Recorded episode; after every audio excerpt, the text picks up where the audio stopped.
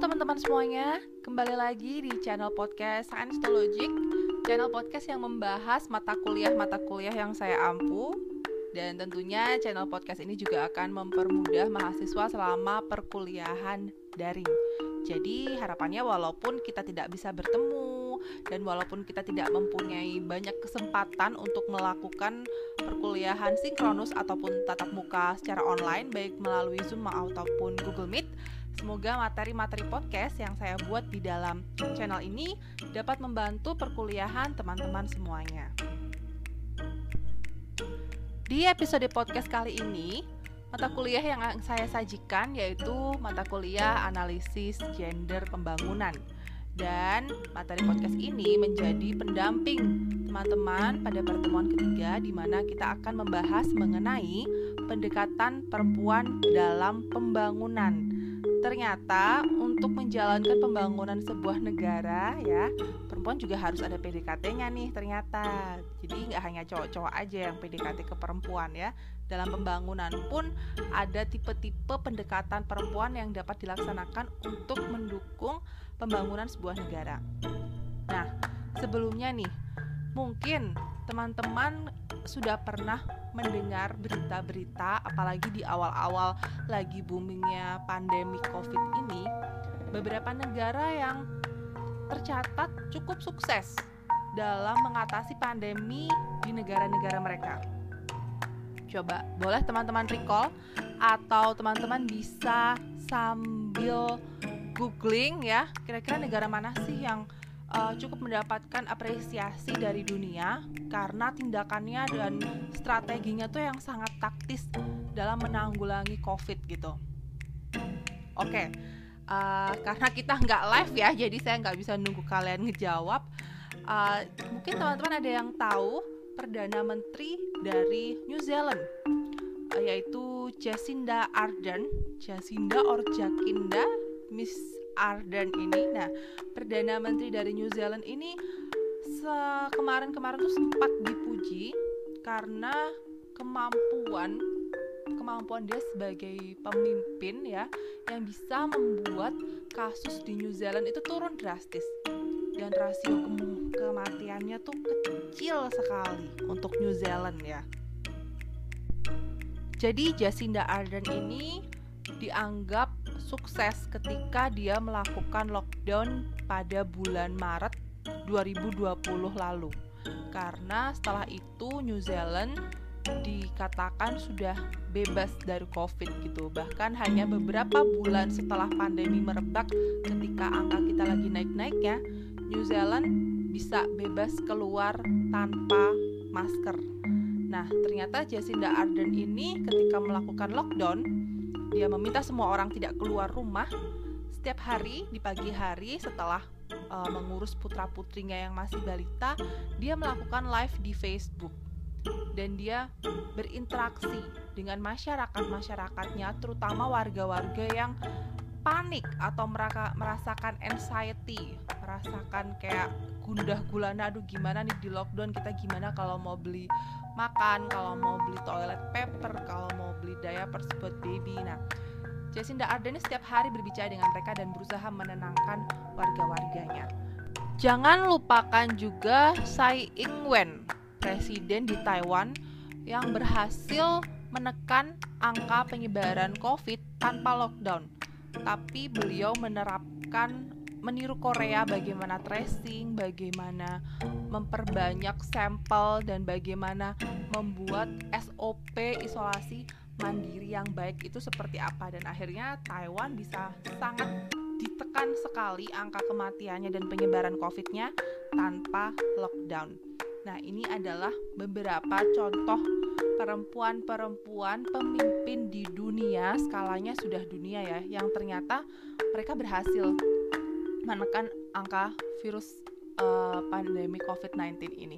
Nah, ketika itu banyak sosiologis-sosiologis seperti sosiologis dari uh, Tulane University dan university-university lainnya yang berusaha mengkaji apa sebenarnya yang membuat perbedaan antara female leader dan juga male leader dalam menghadapi kasus COVID ini.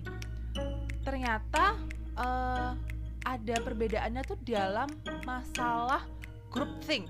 Nah, mungkin teman-teman sudah pernah diajarkan groupthink sebelumnya. Kalau belum saya jelaskan.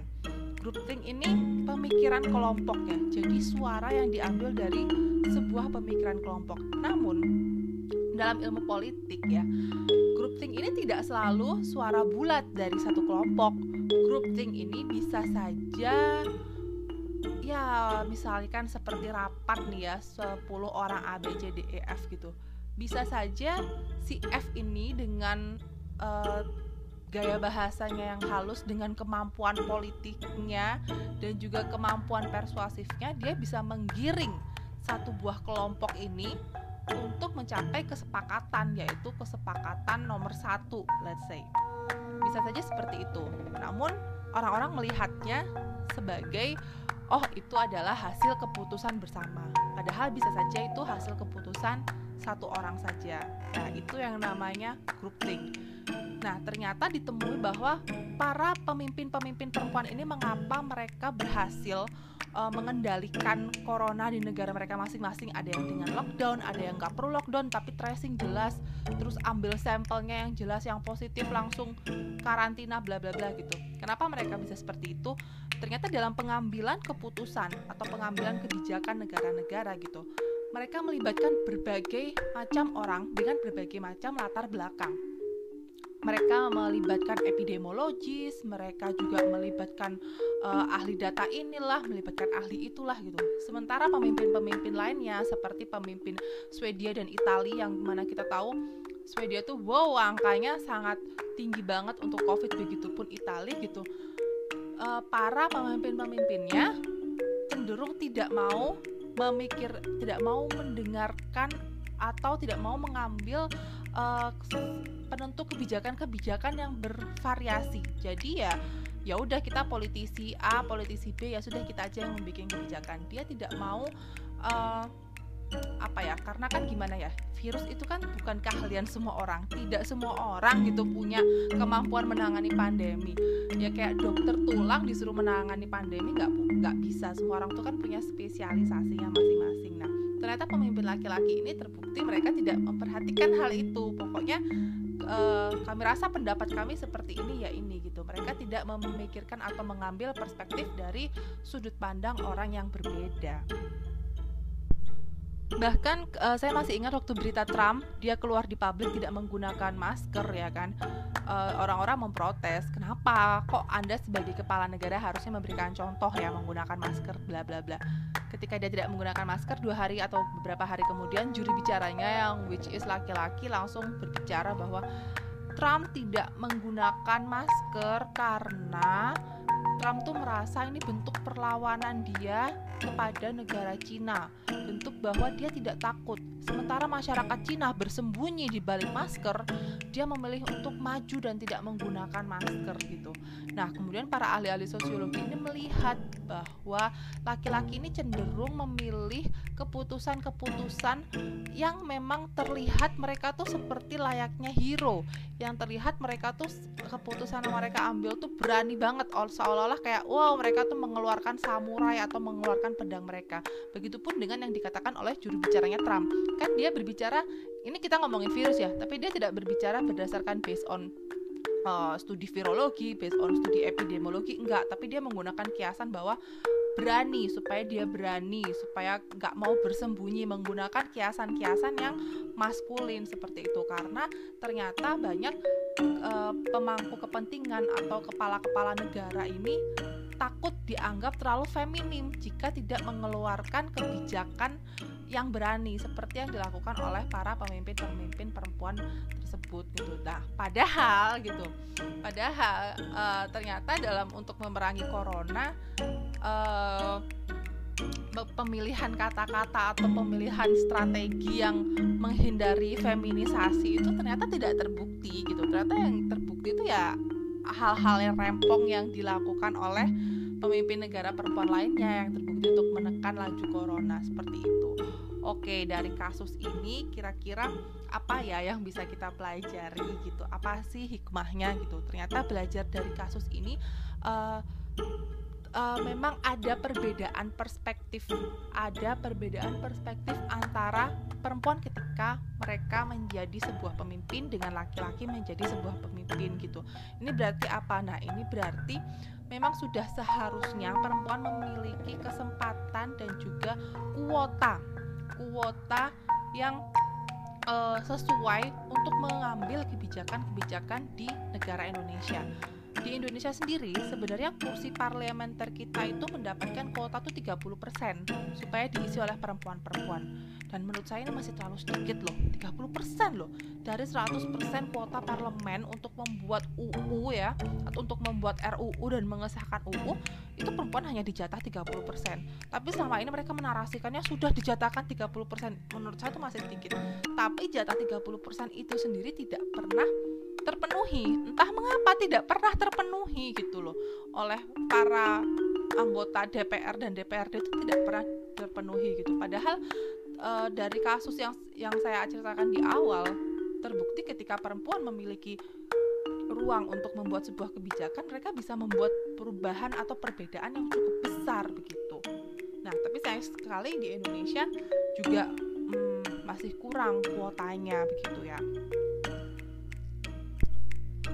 menyambung dari materi yang saya buat di minggu kemarin ya, materi mengenai uh, gender dan juga bagaimana gerakan feminis itu muncul dan bagaimana ketimpangan gender itu ada. Ini juga relate bahwa sebenarnya isu tentang perempuan dan pembangunan itu penting karena yaitu seperti yang materi minggu kemarin, perempuan itu sebelumnya selalu termarginalkan. Perempuan itu selalu ditempatkan pada peran tradisional mereka peran domestik mereka. Begitu juga aktivitas-aktivitas yang harus dilakukan oleh perempuan. Nah, selain itu negara itu juga terkadang tidak memperhitungkan uh, tidak memperhitungkan usaha-usaha pembangunan gitu loh sehingga usaha-usaha pembangunan itu tidak bisa dinikmati oleh perempuan juga gitu mostly ya hanya bisa dinikmati oleh laki-laki gitu akhirnya maka ada dibuat beberapa pendekatan uh, yang menginginkan keikutsertaan pembangunan yang berwawasan gender supaya ada keterlibatan kaum perempuan. Salah satunya adalah ada Women in Development, yaitu perempuan dalam pembangunan. Nah, pendekatan WID ini muncul pada dekade 70-an yang munculnya dari para, para liberal di Amerika. Maksudnya kelompok liberal di Amerika ya. Gerakan WID atau Women in Development ini uh, memutuskan bahwa perempuan tuh harus dilibatkan dalam pembangunan. Jadi seperti apa ya harus didapatkan akses pendidikan tinggi, ha uh, harus mendapatkan pelatihan kerja yang sama, tunjangan kesehatan yang sama dengan laki-laki. Namun sayangnya gerakan ini itu tidak tidak sukses gitu karena masih ada budaya patriarki kemudian uh, di negara-negara berkembang apalagi ya masih belum open minded gitu kok kata-kata sekarang sehingga ada apa ya hingga peran apa banyak peran sosial budaya dan juga peran ekonomi yang masih didominasi oleh kaum laki-laki. Gerakan kedua ada WAD atau Women and Development. Nah, gara-gara WID gagal, kemudian ada WAD dan dalam WAD ini berpendapat bahwa uh, perempuan itu tidak akan pernah mendapatkan bagian dari manfaat pembangunan yang adil dan merata jika pengaruh budaya patriarkinya belum dapat diatasi. Mereka melihat bahwa kalau mau mengatasi kemiskinan dan dampak dari kolonialisme atau penjajahan itu itu juga penting untuk mempromosikan persamaan gender dalam proses pembangunan. Tapi pendekatan WAD ini ternyata juga gagal dalam mempengaruhi akses kaum perempuan dalam program pembangunan. Jadi udah banyak gerakan eh gagal-gagal maning. Nah, kemudian ada gerakan yang terakhir ini yang terakhir itu adalah GAD ya. GAD, Gender and Development. Ini muncul pada tahun 80-an gitu. Uh, para pencetusnya itu melihat pencetus GAD ini yang melihat bahwa ada subordinasi perempuan di bawah pengaruh ayah dan suami mereka. Makanya pembangunannya tuh banyak yang tidak melibatkan perempuan. Nah, oleh sebab itu dengan meningkatkan akses perempuan pada layanan publik diharapkan dapat mengatasi persoalan subordinasinya. Kalau para pencetus gender and development ini atau GAT ini berpendapat uh, bahwa nilai peran produksi ya nilai peran produksi serta peran reproduksi seperti melahirkan dan merawat anak yang dilakukan ibu atau ibu rumah tangga itu dapat memberikan manfaat pada rumah tangga dan industri. Karena GAD ini punya tujuan akhir uh, terjadinya pergeseran hubungan kekuasaan yang memberikan otonomi lebih besar kepada kaum perempuan sehingga akan ada kesetaraan dan keadilan gender. Uh, sehingga nanti seluruh lapisan masyarakat dapat menikmati kesetaraan dan keadilan gender. Nah, oleh sebab itu uh, pemerintah telah mengambil kebijakan tentang perlu adanya strategi yang tepat sehingga dapat menjangkau seluruh lapisan masyarakat. Ini juga diatur ya akhirnya oleh negara Indonesia tertuang dalam Instruksi Presiden nomor 9 tahun 2000 tentang pengaruh utamaan gender dalam pembangunan nasional sampai daerah dengan strategi ini ya diharapkan uh, pemerintah itu berharap dapat melahirkan kebijakan-kebijakan yang adil bagi seluruh lapisan masyarakat baik pria maupun wanita. Nah, kemudian melalui Impres ini diharapkan program pembangunan yang akan dilaksanakan menjadi lebih sensitif atau responsif gender sehingga mampu menegakkan hak-hak dan kewajiban kaum perempuan atas kesempatan yang sama, mendapatkan pengakuan sama dan penghargaan yang sama di masyarakat. Seperti itu. Jadi nanti diharapkannya masyarakat uh, perempuan itu tidak lagi dilihat mereka hanya bisa uh, nguplek aja di ranah tradisionalnya seperti itu tapi bisa membuat strategi-strategi yang keren seperti yang telah dicontohkan oleh Perdana Menteri New Zealand, governmentnya Jerman dan juga presidennya Taiwan gitu. Nah, pembangunan uh, sorry, pemberdayaan perempuan dalam pembangunan ini uh, juga memiliki tujuan supaya meningkatkan sumber daya manusia sehingga uh, bisa ditujukan untuk meningkatkan status seorang perempuan, posisinya, serta kondisi perempuan tersebut hingga perempuan ini bisa mencapai kemajuan yang setara dengan laki-laki serta membangun generasi yang berkualitas. Karena seperti yang kita tahu, kalau ibunya berkualitas ya kan dia bisa mem dia pintar cari uang atau dia memiliki uh, taraf ekonomi yang baik, memiliki ke apa namanya pengetahuan yang baik juga dengan pendidikan yang tinggi, maka generasi yang diciptakan pun juga akan berkualitas gitu. Dia juga memiliki peranan dalam pembangunan ini gitu. Tapi bukan berarti tujuan dia hanya sebagai pabrik pencetak anak ya seperti apa yang telah di brainwash di masa Soeharto kemarin bukan gitu. Di sini maksudnya uh, perempuan ini men bisa menaikkan posisinya lagi gitu loh supaya bisa setara dengan laki-laki. Uh, serta dengan adanya pemberdayaan perempuan ini jadinya kan gimana ya kualitas hidup hidup perempuan itu pasti akan lebih baik. Baik itu ini bukan saya yang ngomong tapi jurnal ya. Jadi kualitas hidup perempuan itu akan baik baik apa akan menjadi lebih baik. Mau di bidang kesehatan di bidang pendidikan bidang ekonomi dan juga di bidang politik yang selama ini masih rentan dan rentan didiskriminasi serta eksploitasi. Gitu baik di perempuan perkotaan maupun perempuan pedesaan. Apalagi perempuan pedesaan ya yang dekat dengan sumber pangan, dekat dengan budaya. Nah, perempuan-perempuan ini memegang peranan yang penting yaitu potensi besar untuk mendapatkan alternatif atau menggali nilai-nilai budaya yang dapat melestarikan alam dan lingkungan hidup.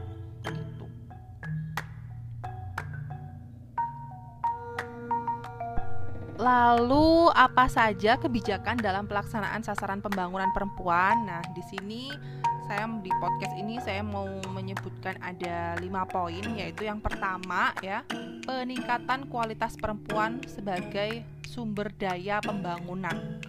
Maksudnya peningkatan kualitas di sini baik dari segi kesehatannya, dari segi pendidikannya dan dari segi kesempatan atau peluang yang diberikan ke mereka untuk terjun ke ranah industri ataupun ranah politik gitu.